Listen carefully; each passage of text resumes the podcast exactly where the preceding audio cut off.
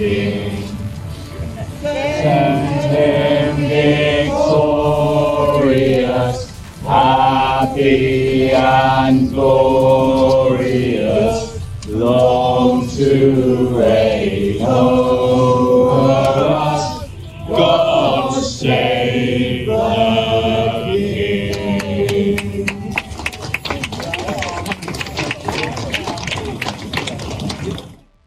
They've certainly got into the spirit. But have you? Yes, if yesterday was all about the death of our last monarch, today has been very much about introducing our new one. To discuss all of the day's developments, I'm joined by Aaron Bastani. Have you learnt the words to our new national anthem, Aaron? Just about. Took a while, but we got there. I only know about eight words of the, the national anthem, so it does count as, as one eighth of the words having changed. Prince Charles is now King Charles III, and around an hour ago, he gave this as his first address to the nation. I pay tribute to my mother's memory, and I honor her life of service. I know that her death brings great sadness to so many of you, and I share that sense of loss beyond measure with you all. When the Queen came to the throne, Britain and the world were still coping with the privations and aftermath of the Second World War, and still living by the conventions of earlier times. In the course of the last 70 years, we have seen our society become one of many cultures and many faiths. The institutions of the state have changed in turn. But through all changes and challenges, our nation and the wider family of realms, of whose talents, traditions, and achievements I am so inexpressibly proud. In a little over a week's time, we will come together as a nation, as a commonwealth, and indeed a global community, to lay my beloved mother to rest. In our sorrow, let us remember and draw strength from the light of her example. On behalf of all my family, I can only offer the most sincere and heartfelt thanks for your condolences and support. They mean more to me than I can ever possibly express. And to my darling Mama, as you begin your last great journey to join my dear late Papa, I want simply to say this. Thank you. Thank you for your love and devotion to our family and to the family of nations you have served so diligently all these years. May flights of angels sing thee to thy rest. That was part of King Charles's first address to the nation. As King Charles, it was about 10 minutes long. Um, I actually thought it was a bit more listenable to than lots of the, the speeches we've heard from politicians and news anchors, which I found all a little bit of bit cringe over the past 24 hours. Also, I mean, the moments where I'm going is when he's just sort of proud of all the talents of his subjects. I find it, I mean, very presumptuous, but I suppose being a hereditary monarch is a pretty presumptuous role to find oneself in. Aaron, what did you make of that speech? It embodied a lot of the things which have kind of surprised me over the last day, I suppose. It was quite understated, it was quite humble. And clearly, there's been a lot of thought put into the tone of his accession and Charles III becoming the, the king of you know, the United Kingdom. I think a lot of us probably thought prior to yesterday, oh goodness me, what's what's the reaction going to be like when Queen Elizabeth II dies? She's going to have been on the throne for a long time. Ultimately, it was 70 years. And actually, okay, take away some of the sort of virtue signaling you see from brands on Twitter or the Premier League deciding to cancel football games this weekend. Actually, the organic response from people generally is is quite understated. I mean, I, that's my also my personal experience, not just what I'm observing online. It's my personal experience too, and I'd, I'd be interested in the feedback of our of our audience this evening and, and and how they're reading the situation at present. And I thought he grasped that quite well. I thought there was a, a relatively apt capturing of the zeitgeist for him. He didn't, you know, go completely overboard. I mean, hold it in contrast to what you're seeing right now from the Labour Party, which I just find extraordinary, which is all of them have these black uh, avies for their Twitter profile pictures. You know, not even the Prime Minister has that. Liz Truss still has her picture. But Labour have decided to do their own kind of strange corporate branding exercises around what happens when the Queen dies. He very much demurred from that. Obviously, a personal story because it is, it's his mother and like I say, understated and a message of service. Now, I say this as a Republican. I don't think the royal family serves the, the body politic. I think they would be better placed as private individuals enjoying their lives. Clearly, it gives rise to very dysfunctional behaviors and, and lifestyles, frankly. Um, you only need to sort of, you know, watch seasons one, two, three, four, five of The Crown, or even just have a passing, you know, interest in their affairs. But like I say, I think there was a certain capturing of the zeitgeist, and I think Charles is going to be a very different creature to to his mother in a number of ways. But I think that very unequivocal, explicit nod to service is is is far more evident than it was with his mother and his dad. I think because it has to be. You know, he lives now in an era of 2022, tabloid journalism, social media. That stuff has to be incredibly overt and above board. You know, that can't be implicit. I'm living public service. He has to talk about it 24 hours a day because that's ultimately the basis of of consent for the royal family in this country. That sounds a strange thing. It's not a democratic institution, but ultimately a constitutional monarchy does rest on a basis of consent. I suppose it's also very helpful for the royal family that everyone else is going a bit more overboard than they are. So the BBC sounds completely ridiculous next to, to, to well, King Charles now. So sort of listening to that, you feel, oh, this sounds kind of understated because you've been hearing the, the complete nonsense that's been coming out of BBC Radio and BBC News for the past 24 hours, which I personally have found somewhat unbearable. And we are going to talk a bit more about that in a moment. First of all, let's see what else King Charles has been up to today. So at around lunchtime, he was driven to Buckingham Palace. There he met some pretty keen looking crowds. They were kissing his hand and singing God Save the King in the afternoon. Liz Truss went to meet him for her first audience with the king. Tomorrow is the bigger day, though. That's when he'll be proclaimed king. So he already is, but it's sort of a, a formality. This will involve a proclamation being read to the public at St. James's Palace, followed by further proclamations being made around London and across the country. After that, from Monday, Charles will tour the country, visiting each of Scotland, Wales, and Northern Ireland. And we can expect lots more images of him meeting crowds, as one of his advisors told The Guardian in 2017. From day one, it is about the people rather than just the leaders being part of this new monarchy. L- lots of not being in a car, but actually walking around. It is see and be seen. Charles will then return to London for the Queen's state funeral, which will probably be held on the 19th of September. Now, that quote from Prince Charles's advisor, or then Prince Charles's advisor from 2017, I think is interesting because this is from a long time ago. You know, you can see how much planning has gone into this. And it's explicitly saying they had strategized all of this so he would meet lots of crowds because uh, they want him to seem in touch with the people. I think it's quite smart. I think the choreography, you know, they have done quite well with it. What's funny though is if you listen to BBC Radio today, they're all saying, I, I, think they sort of explicitly were discussing, would he have planned that? Would he have planned to have got out of the car and, uh, you know, shaken hands with people? And they're like, oh no, he definitely wouldn't have planned it. There would have been a discussion in the car, perhaps, but that would not have been part of the plan. It's like, no, this is everything you see over the next two weeks. Everything down to the finest detail is part of the plan. That, that was not spontaneous. So you know, obviously it seems to have gone down quite well. Obviously, instead of going straight through in a car, you shake people's hands. And I mean, I found a little bit gross, they're sort of kissing his hand and singing God Save the King, but I'm sure the royal household will be pleased with it. Aaron, what can we look forward to, if that's the word, over the next couple of weeks when it comes to sort of Prince Charles introducing himself as as king? Is there is there anything that could be out of the ordinary, or do you think it all just is going to be choreographed and we could basically predict everything that's going to happen right now? I don't think we can predict everything that's going to happen because, like you say, Michael, they're trying to make an impression really quickly. And this has to be, you know, really, really clear. They are trying to make an excellent first impression because if you don't make an excellent first impression as king, you aren't going to get a second chance.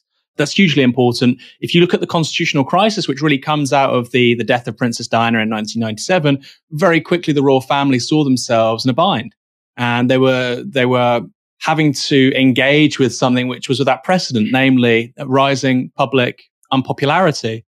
And I think that taught them a bunch of lessons in regards to PR, the importance of consent from the public, how they can't just take public relations for granted, how they can't just take the idea of popularity for granted. Of course, that had been thought about for, for decades and centuries prior. But I think in the age of television, they saw the charismatic populism of Tony Blair. They realized how volatile public opinion can be in a very new way, in a way that wasn't the case in an age of deference, say, prior to the 1980s, 70s, 60s, when, of course, she uh, came to throne, for instance, in 1952. A very, very different world. And so I think from that experience, like you say, there's this highly choreographed accession you get with Prince Charles. And that first impression is going to be hugely important. Today, this week, this month, they will be gridding absolutely everything, making the best possible first impression. I mean, when he was shaking hands at um, Buckingham Palace, Michael, one thing I noticed, for instance, maybe I'm overreading it, is that he wasn't next to Camilla. I think she was maybe slightly behind him. She just wasn't in shot. Clearly, they're probably aware of, I think, negative, for now, negative sensibilities around Camilla relating to, to King Charles and of course what happened with Princess Diana. And again, I think they've probably accounted for that too. But I don't think that makes it predictable. I think he clearly wants to stamp his mark on this. He's a, he's an individual, right? He's his own person. He's had to live in his own mother's shadow his entire life, you know, for, for, for 70 odd years. He's an older man. He might not be in this position for more than 10, 15 years and he's to, he's to want to make the role his own. And he is quite an eccentric figure you know he does have some kind of right strange uh, ideas and he's sort of he's his own man and he knows what he thinks. And i think he's going to try and bring that to the role. Now you might be watching this and thinking well why Novara talking about you know he's a strange man? Who cares what prince charles thinks? Well there is a tension there between his constitutional role being above politics not being seen to intervene in in sort of democratic affairs of the country to not really have opinions on things generally and then the reality of the fact that Prince Charles or King Charles III now is actually a highly opinionated man on many, many things. Architecture, Poundbury, you know, nature and conservation. You know, like I said, the built environment and conservation are the, the big two. So I find that really interesting, Michael. You know, we might have a monarch who has really strong opinions about architecture and things being built. And I'm sure in, in some instances I might even agree with him. Often I won't that is a real challenge for, for a liberal democracy, which is what Britain pertains to be. I mean, it's a question of whether or not we are, given the head of state is unelected. Our second chamber is unelected. You know, we don't have uh, a particularly democratic system for electing parties to Westminster. But I think, you know, that is the conversation we may find ourselves moving to. He may want to be this expansive, interfering monarch. I'm sure his court, courtiers are saying, please don't do that. And then, of course, the rest of us probably want a bit more of a if you're not a Republican, you certainly don't want the hangers on like Prince Andrew and Prince Michael of Kent and all these other people living the life of luxury at, at the behest of the taxpayer. I think even people who support a constitutional monarchy want it pared down and don't want to be paying money for people and their kids and their grandkids who they don't know the first names of. So it's an interesting tension there, I think, probably for the next, not just year, the next several years. Well, I'm sure at least over the next couple of weeks, we're going to be talking more about King Charles, what his reign is going to look like. First, though, now let's go back to the collective mourning of the Queen. And I have to say, on last night's show, I said I felt pretty open minded about the whole thing. I wasn't personally mourning, but was happy to be a curious observer of people who were. But after a day of listening to the dross coming out of the BBC and the Houses of Parliament, it is already starting to grate a little on me. These were the words of Liz Truss, Boris Johnson, and Keir Starmer in the House of Commons. Her late Majesty, Queen Elizabeth II, was one of the greatest leaders the world has ever known. She was the rock on which modern Britain was built. She came to the throne at just 25 in a country that was emerging from the shadow of war. She bequeaths a modern, dynamic nation that has grown and flourished under her reign. For the 70 glorious years of her reign, our Queen was at the heart of this nation's life. She did not simply reign over us. She lived alongside us. She shared in our hopes and our fears, our joy and our pain, our good times and our bad. Think what we asked of her in that moment. Not just to be the living embodiment in, in her DNA of the history and continuity and unity of this country, but to be the figurehead of our entire system, the keystone in the vast arch of the British state, a role that only she could fulfill because in the brilliant and durable bargain of the constitutional monarchy, only she could be trusted to be above any party political or commercial interest. Now, those speeches were met with almost universal acclaim from political journalist Beth, Beth Rigby of Sky called Boris Johnson pitch perfect and Keir Starmer's speech moving, eloquent and evocative. I found it all a little bit trite, especially Liz Truss. She was one of the, she was the greatest leader the world has ever known. Like it sounds like something written by, by children. In any case, the thing that's really annoyed me today isn't anything that's been said, but rather the things that have been cancelled. The Premier League has postponed its matches this weekend long after people will have arranged their transport. The Trade Union Congress has postponed its annual conference, presumably costing hundreds of delegates their accommodation fees. And the one that's dearest to my heart, they've cancelled Hackney Carnival. This Sunday, supposed to, it was going to be a very, very good event. Loads of people had planned their stalls, loads of people had planned their days, big performances. They can't postpone it to later in the year because it's the end of summer. Why? Aaron, are you as annoyed as I am? What's the point of this rush to cancel everything? In, in what way is this how we're supposed to mourn someone? Well, it's important to say not everything's being cancelled. So the cricket was cancelled today, but it's not cancelled tomorrow. I believe there's rugby tomorrow. And again, it's important to say that you know the government advice on this was, particularly with sporting institutions and sporting events, was use common sense. We're not going to tell you what to do. It's not a top-down thing. Which, had you asked me that two, three months ago, or even two, three days ago, I would have I would have just suspected the government had a line and they would have told people what to do. But apparently, it seems there's a lot of carte blanche and elasticity in this. That can't just be a press line because we're seeing the difference in different industries, right? Racing, cricket, rugby, yes. Hackney Carnival and football on Saturday, no. The sports you name that are going ahead are, to me, a lot more royalist than the Premier League and Hackney Carnival. So I wonder if one of the reasons that the Premier League and Hackney Carnival are so keen to cancel themselves is because they're not as sure as the cricket and rugby bodies that the people there will be 100% respectful towards the Queen, because that's what is being demanded of us.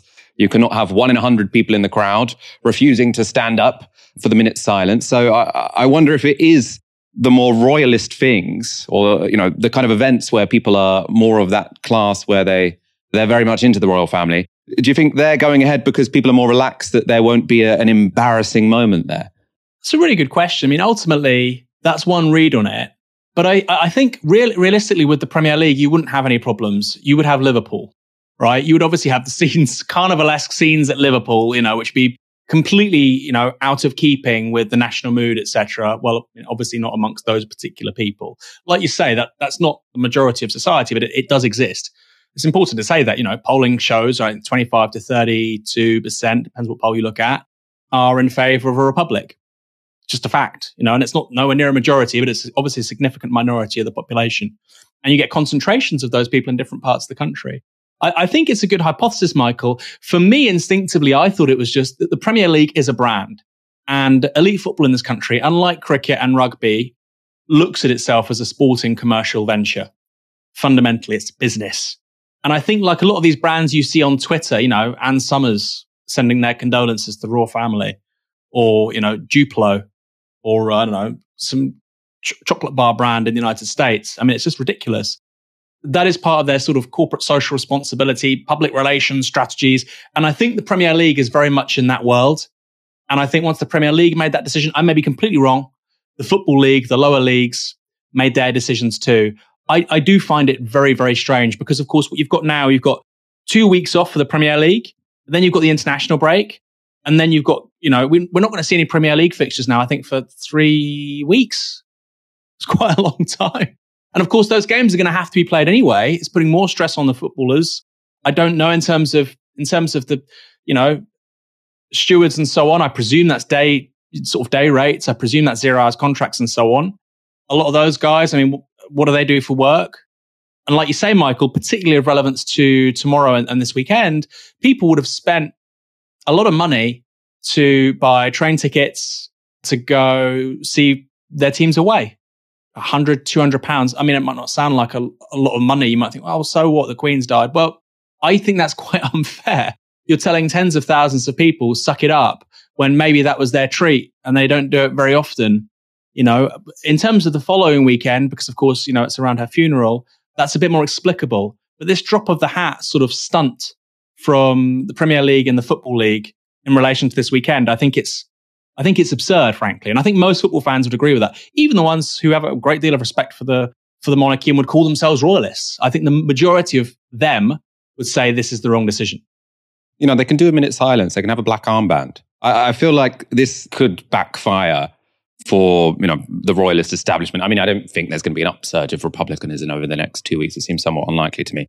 But I, I do think that they could have had a win-win. Let everything go ahead, and then you know the stadium is a good place to do a minute silence. And as you say, I mean, I imagine probably most people would have gone along with that in the Premier League.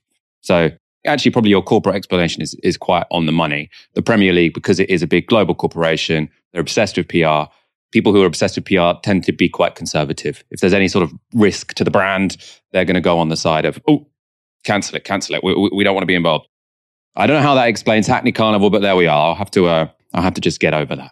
We do actually, though, have some other things that have been cancelled. So it, gets more ridiculous, in fact. Parliament um, has been suspended for 10 days, even though everyone else has to go to work. Decision making by the Bank of England is also gone.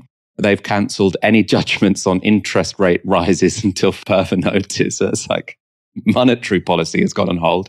And as of today, you can no longer sign petitions on the government website. So in, in respect for the constitutional monarchy, democracy has been suspended until she can be buried. All incredibly bizarre. Let's go to our next story. Lots of outpouring of grief for the Queen will be genuine. I know good people like my late grandma who really did look up to her. Some other reactions, though, have been positively weird. These are some of the most notable. So, the first wave of weirdness came from journalists and Twitter personalities while news of the Queen's ill health spread. ITV's Robert Peston mawkishly tweeted this. A black cloud has descended on the Palace of Westminster after the troubling news about the Queen's health. Senior MPs from all parties look grey and solemn. So that's again some, some top GCSE creative writing there from ITV's most senior political reporter. Give him a gold star. At the same time, others chose to lash out. Piers Morgan's son tweeted this. Sad thing is, there will be people in this country celebrating this. They're the ones we need to focus on deporting. I suppose you can only blame the parents. But if anger is well known as a stage of grief, horniness is perhaps more unusual. Telegraph columnist Andrew Lilico tweeted this. At times like this, one notices the details one might otherwise ignore, like how perfect her eyebrows are here. I really hope they give him a speaking opportunity at the funeral. The next round of weirdness came after the Queen had passed, when the baton was transferred to corporations. Almost immediately, as news came in, fast food giants changed their logos to monochrome. And this is from Domino's. Everyone at Domino's joins the nation and the world in mourning the death of Queen Elizabeth II. Our thoughts and condolences are with the royal family. A really touching tribute there. Um, some even more out of place mourning came from Ann Summers. So if you went on their website yesterday, uh, you can see rest in peace, Queen Elizabeth II. Thank you, Your Majesty. And then underneath it, you can buy lingerie um, or dildos. Um, in a mark of respect, LGBT clubs, including GAY and Heaven, closed their doors. To which someone replied, Why would you close Heaven when she's trying to get in? It's a very good point. Well made. I think they're only closed for one night. You can have another go tomorrow. Um, and as well as pizzas, lingeries, and clubbing, the Queen's passing has also had an effect on weather forecast. The Met Office tweeted this. We are saddened by the death of Her Majesty Queen Elizabeth II. Our thoughts are with her family and all those affected by this news. As a mark of respect during this time of national mourning, we will only be posting daily forecasts and warnings. So, as one Twitter user said today, ain't no sunshine when she's gone. If the sun comes out in the afternoon, you won't know because you only get one weather forecast a day. in a mark of respect for the Queen. Of course, there is no need to fret, though. If you were worried about a dearth of information as to what's going on in our skies, you can always turn to the Daily Mail. This was their report. Astonishing moment. A cloud resembling Queen Elizabeth floats over English town just hours after she died. Phenomenal. And I've got just one more for you. This is Tracey Crouch, Tory MP for Chatham and Aylesford, speaking in the Commons debate following the Queen's death. Mr. Deputy Speaker, last night, as we sat as a family and watched the news break of her death, tears openly rolled down my cheeks and that of my other half. Our six year old took my hand in his and said, Don't worry, Mummy. The King will look after us now. He is right. God save the King. Yeah. Aaron, have we all become a nation of cringy corporations? And I mean, the House of Commons today is like nursery school. It's very, very embarrassing. Also, I could have yeah. picked hundreds more examples like this. I mean, it's it's not very dignified, is it? Michael, I've got a very simple question for you and all of our, our, our audience watching this evening. What the hell happened to this country? what the hell? This is a, my father's Iranian. He came to this country and he came to a country, he, I mean, and this was his experience when he came here, right? Stiff upper lip, very reserved. You really can't read people. You know, really, there's this veneer you can't get behind. It takes a while to get to know them. Now you've got somebody in parliament saying about how she was crying and she was comforted by her child. A parliamentarian. If you said that to my old man, you know, I was, when I was young going to school, you still had the, the old boys who'd done their national service. If they saw that on the TV, they would say, who the hell is this? Gee, what, what is she doing in politics? I wouldn't want her representing me. And there is this very strange, like you say, mawkish sensibility, which has just become the norm. I don't know where it's come. I really don't know where it's come from, Michael. It's a complete inversion of all the stereotypes that the English, in particular, like to think about themselves, about reserved. You know, oh yeah, the, the Labour front bench is so reserved. All of them have got a bloody a black AVI as their Twitter profile picture. It's not. It's not a crowdfunding campaign for Amnesty International. The Queen died. You know, I think that's disrespectful. And I think the other things you just talked about there are kind of disrespectful. And it's also the gratuitous self praise. Oh, we're so humble. You know, we don't, we don't, we don't, we don't need anybody's like, you know, validation. That's all Parliament seems to be at the moment, the last 24 hours, is a constant exercise in self validation. Wonderful speech by Boris Johnson. Liz Truss, two days ago, she's saying three days ago, we've had 20 years of low growth. Now she's saying we've had 20 years of prosperity and success. Which one is it? The Queen, wonderful range, you know, a fantastic era, a great time for the United Kingdom. Hold on, you were running for the Tory leadership, saying the last two decades have been a complete, complete shambles and a mess, and you wanted to sort Britain out. Which one is it? Success or failure? Of course, the failure isn't. It's not. You know, Elizabeth II is not accountable for that. But it's it's just a very strange sort of rhetoric. It goes back to what you were saying earlier, Michael, about your hypothesis with the cricket not being cancelled, or that is important to say it's cancelled today, but not the football is that maybe establishment figures can be a bit more certain about who they are and how they appear in times like this. So they need, they can make maybe less effort. That's kind of how it reads to me until that Tory MP came up and she looked positively ridiculous. The idea you're being comforted by your child because a, a woman of 96 has died. I think most people in most places in history would find that rather, rather odd. Okay. I mean, maybe I'm being mean. Maybe I'm, uh, I'm half Iranian. Maybe I'm more English than these people up here. I don't know. I find it very strange, Michael. And another thing as well is the, you know, the, the, the thing from Piers Morgan's son is the sort of clout chasing that this entails. Oh God, these horrible leftists, let's deport them. He's tweeting that to get clout and gain Twitter followers off the back of a woman dying who he claims, he claims to respect. I mean, he patently doesn't. When somebody dies who you respect, you don't start sending out tweets to get followers and get clout and he's checking the updates. How many likes and retweets have I got? That isn't respect. Something very strange has happened to the psyche of these people in the last couple of decades. Very strange. I'm a socialist, I'm a Republican, but it, it's pretty obvious to me as an observation that quite significant changes to the sensibilities of, of monarchists and conservatives, some, not all, right? But in the establishment, the visible sort of rhetoric you see in the media and in politics, it's bizarre. And it's a million miles away from the myth making they like to tell themselves. We're going to take a break from the Royals to look at another very important story, probably a more important story, to be honest. On Thursday, before the death of the Queen interrupted politics as usual, Liz Truss announced her plans to deal with the energy price crisis. Here she is speaking in the House of Commons. Earlier this week, I promised I would deal with the soaring energy prices faced by families and businesses across the UK. And today I am delivering on that promise. This government is moving immediately to introduce a new energy price guarantee that will give people certainty on energy bills. It will curb inflation and boost growth.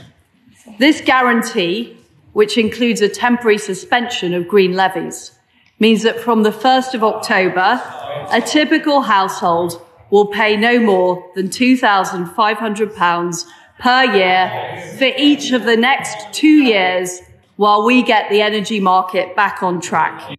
The energy cap is currently set at around £2,000 per year, but was set to rise to £3,600 on the 1st of October. But under Truss's plan, it'll only go up to £2,500 per year in October. And it will be frozen at that level until 2024. In addition, the £400 payment announced earlier in the year will remain, meaning bills will only be slightly higher than they are now. Though that is still 50% higher than they were at the beginning of this year. Many people already in energy poverty. Truss's package also had support for businesses and the public sector, which don't have a cap on their energy bills. We will also support all businesses, charities, and public sector organisations with their energy costs this winter, offering an equivalent guarantee for six months. After those six months, we will provide further support to vulnerable sectors such as hospitality, including our local pubs. The government hasn't yet provided details of how much the plan will cost, but estimates are putting it at around 150 billion pounds. That's a huge state intervention, more than twice the cost of the furlough scheme.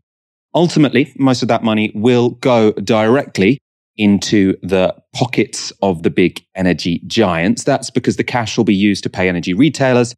The difference between the wholesale price of energy and the £2,500 we'll see on our bills or on a typical bill. And the retailers will hand that money over to the energy giants when they buy the fuel. So Shell and BP will continue to rake it in just because the Russian invasion of Ukraine, along with some other factors, drove up the price of gas. Energy firms are forecast to make up to 170 billion pounds in unexpected profits off the back of this crisis, but Truss does not want to tax them. We will be bringing forward emergency legislation to deliver this policy my right honourable friend, the Chancellor of the Exchequer, will set out the expected costs as part of his fiscal statement later this month. And I can tell the House today that we will not be giving in to the leader of the opposition who calls, who calls for this to be funded through a windfall tax. That would undermine the national interest by discouraging the very investment we need to secure homegrown energy supplies.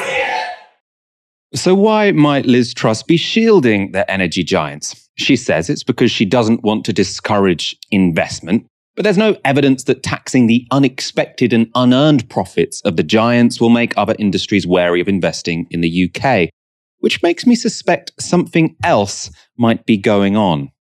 Information released just before her announcement might give a clue. These are the names of the donors who had given a total of £425,000 to her leadership bid. That's a hefty sum of money for an internal election. And one name in particular stands out Fitriani Hay. She gifted Truss £100,000. Her husband, James Hay, is a former senior executive for, you guessed it, energy giant BP. Of course, James Hay isn't the only person who used to work for an energy giant. Truss herself worked for Shell for four years. As Zarah Sultana put it, when Liz Truss rejects a windfall tax on the 170 billion pound profits of oil and gas giants, which they're expected to make, it's worth remembering. She's a former Shell employee whose party has taken more than 1.5 million pounds in donations from the oil and gas industry since the last election. Aaron, we've sort of known the contours of this energy plan for a while now. Uh, that information about Liz Truss's donors, um, that's new. We only received that on, on Thursday. How significant do you think that is? Do you think the reason Liz Truss and Kwasi Kwarteng are refusing to put a windfall tax on those energy giants is because of financial links between energy firms and the Tory party or even Liz Truss's past employment at Shell? Well, I don't think it's because purely of who funded her leadership campaign. The Conservative Party generally isn't that cheap. You know, the Labour Party is very cheap. You can give them a five grand bung, you can get quite a lot done with it. But the Tory Party is quite expensive generally. The reason they have enacted the changes they have, i.e., a huge government intervention, as you said, could be 130 billion over 18 months purely on the um, on the price caps for energy.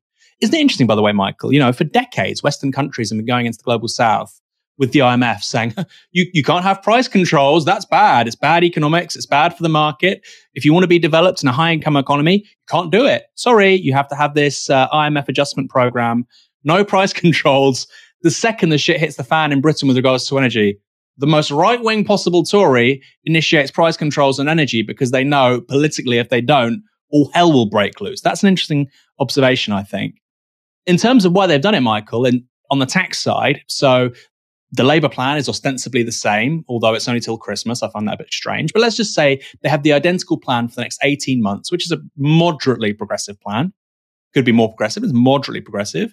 And you do what the Tories are saying, but it's entirely funded through some kind of increased taxes on fuel companies. You might want to do that as a windfall tax. I don't know how you would do it. But from what we understand, I think over the next 18 months to two years, there is talk of circa an extra 150, 160 billion pounds worth of profits for the big energy companies. So it's probably there, right? It's probably there. The Tories haven't done that because they are the political expression and instrument of these precise interests. So in a way, yes, that's why you get people like that funding Liz Truss. That's why people like Liz Truss before being in politics work in the, you know, in the hydrocarbons sector. But it's not just this quid pro quo transaction in this particular incident. or this is, you know, corruption. No, that is, that is the norm of the Conservative Party. And I want to give you a, an even more obscene example of this, Michael. So there was a donor, a major donor in 2014 to the Better Together campaign I think he gave about half a million pounds to it. Now, there is a very interesting connection between this gentleman donating money to that campaign and him getting the rights and his oil company getting the rights to drill for um, oil in Libya in 2014.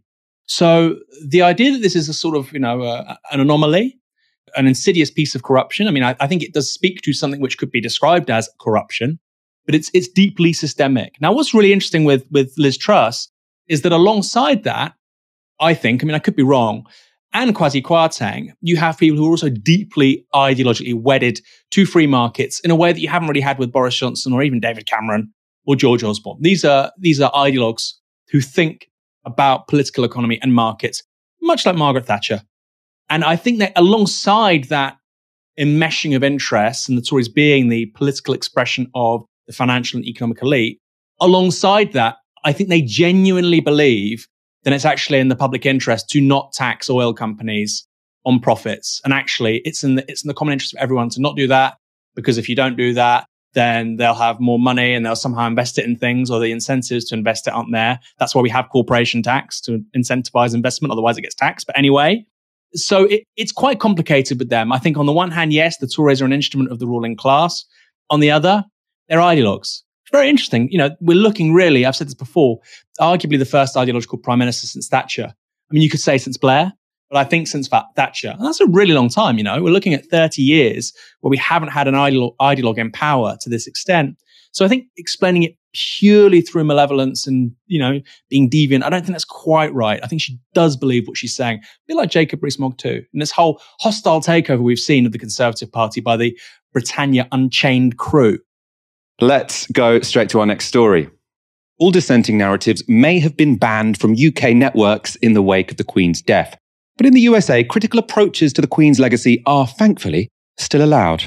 You played a, a clip of her speaking in Cape Town in 1947 in right. South Africa. Right. That's the year apartheid took effect in South Africa. They, that was something British colonialism ushered in. British colonialism, which she presided over for all these years, was had a terrible effect on, on much of the world. It's something that people uh, revolt from. And I, I, have to say to the, your earlier question, why, why are news, American news networks uh, dedicating all of this time to Queen Elizabeth's funeral? I think it's a good question. I mean, uh, you know, I, I think it's something, there's a weakness in the American character that still yearns for that era of hereditary privilege, which is the very thing that, that we escaped from.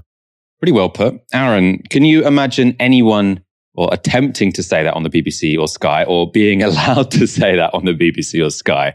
I mean, if someone went on and sort of said that, there could be a whole national scandal. You'd be in deep trouble, Michael. I think you probably wouldn't be able to go home for a couple of evenings if your uh, address was made public, if you said something like that on, on the BBC. And it's an important point. You know, he's talking about when she was 90, uh, she was 21 in 1947 from South Africa. She makes that speech about all, all the British nations or whatever. Basically, it's a very much a, an imperial register she's using.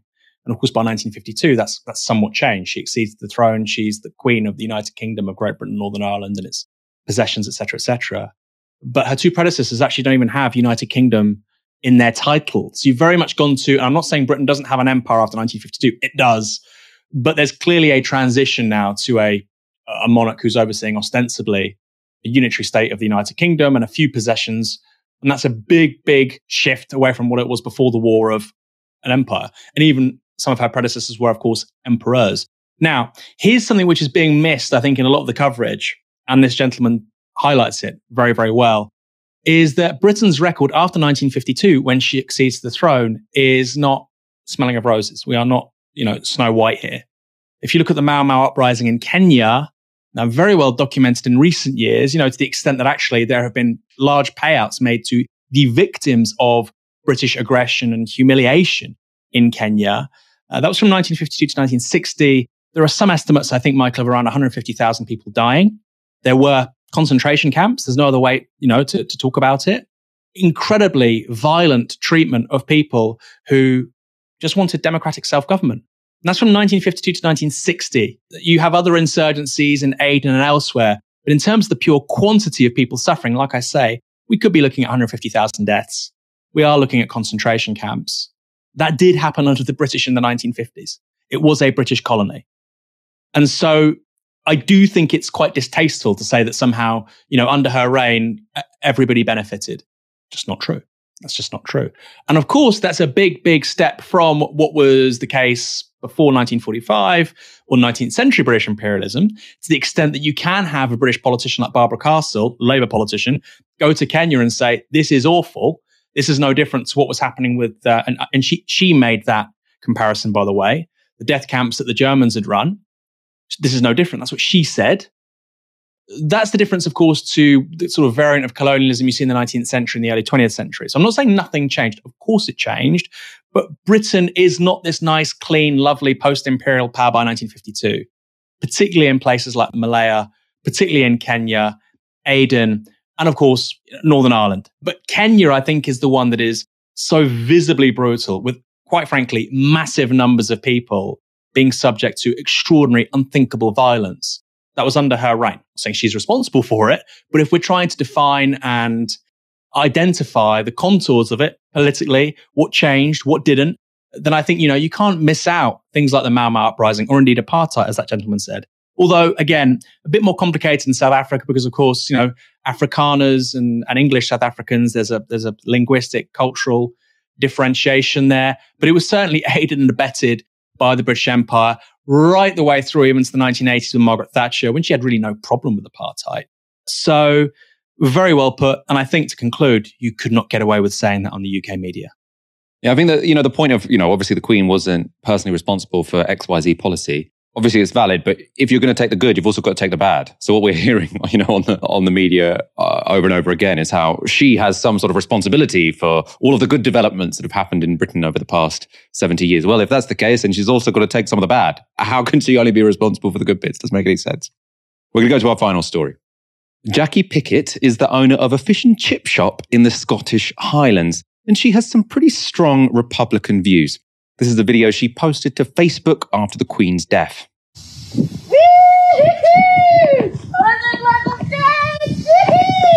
London Bridge has! Next step, ladies and gents, next step. Honestly. Now, that might not be to everyone's taste, but it's harmless and people are entitled to their views. But in this atmosphere of enforced national mourning, the video managed to stir up a mob who soon surrounded her chippy. The Telegraph reported this. After the footage quickly spread across Facebook, a small crowd of outraged residents descended on the shop and hurled eggs at the premises and sprayed the windows with ketchup. There were reports that bricks were also thrown at her shop, and as the scene outside grew uglier, several police cars and vans turned up to provide the lady with a police escort to get her past the angry, jeering locals and to her home in Cromarty, a 30 minute drive away. On top of all of this, as if that wasn't enough, the National Federation of Fish Fryers has revoked her membership, potentially affecting her livelihood. I think, I think it just means she gets to, she has to take down a sticker, uh, which is on the shop window. So not necessarily I'm going to put her out of business. Although, I mean, the people in the town seem pretty annoyed. Aaron, uh, what should we take from this? Should this be a lesson in being respectful when someone passes away that lots of people care about? Or do you think this is hatred whipped up by the top down state enforced mourning, which can seem pretty coercive, um, that we're all being subjected to over the past 24 hours? And let's try and look at this objectively. You're looking at effectively two groups of people doing two sets of things. One is a woman who's made an offensive video. I can understand why that's upset people and angered them and why you'd have a hostile response to it. I get that. And then the, the response is one which includes bricks being thrown at her in her shop and whatnot, and her potentially losing, her livelihood. Is that an appropriate response? I would challenge any reasonable person to say, yes, that's an appropriate response. She made a stupid 15 second video, ill judged. That's what, you know, that's what they would say. I presume if you think a brick should be thrown at her shop, I don't know what words you'd want to use, but that's how they would characterize it. It was it shouldn't have been made. Should that therefore mean that she she can't earn a living? She has to literally move. I find that over the top. But again, I, I don't I, I don't I don't understand a lot of this country anymore, Michael. I don't. And it's strange for me as someone who's half Iranian. Generally speaking, people are quite understated. You know what's interesting uh, is after I had that video with Poppygate, you remember? And you had edits made to the video, so somewhat misrepresented what I said. But what I said was, you know, particularly with um, with uh, the Invictus Games, it's sponsored by arms dealers. It's ridiculous. It's ridiculous. These poor people have had huge life changing um, injuries caused them, and it's being sponsored by companies which profit from war. I find that utterly ridiculous. I could have vocalized it far better and articulated it more clearly and so on, but the point still stands. Now, I think maybe a night after that or two nights after that, and of course, there was this massive hullabaloo. I did BBC Any Questions in Devon and did the event afterwards. And by the way, Ben Bradshaw was saying I should be no platformed, Labour MP.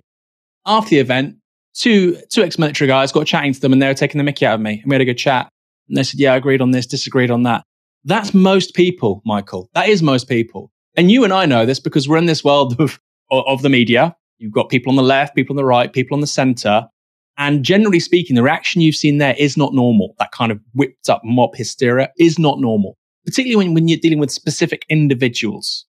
So I feel really sorry for that woman because I, th- I think it was ill judged. I mean, I think I think whenever somebody dies, you shouldn't sort of be overwhelmingly happy about it. But then, of course, I can say that and be a hypocrite because when Margaret Thatcher died, I was celebrating in Brixton. Not massively over the top, but I was just there with others and saying, okay, this is an interesting social phenomenon. Margaret Thatcher, who really did a lot of damage to this country, has passed away and, and, and just observing it. There may have been a bit, a bit of partying, might have cracked open a couple of beers, but I would be a hypocrite if I said that's awful because I've done that with, with Margaret Thatcher. And I'm sure many of those people in that video have, have celebrated somebody dying because they didn't like that person. So, you know, the principle is there that clearly if, if we think it's permissible to do that, then she shouldn't be losing her livelihood, have to move, have bricks thrown at her and so on.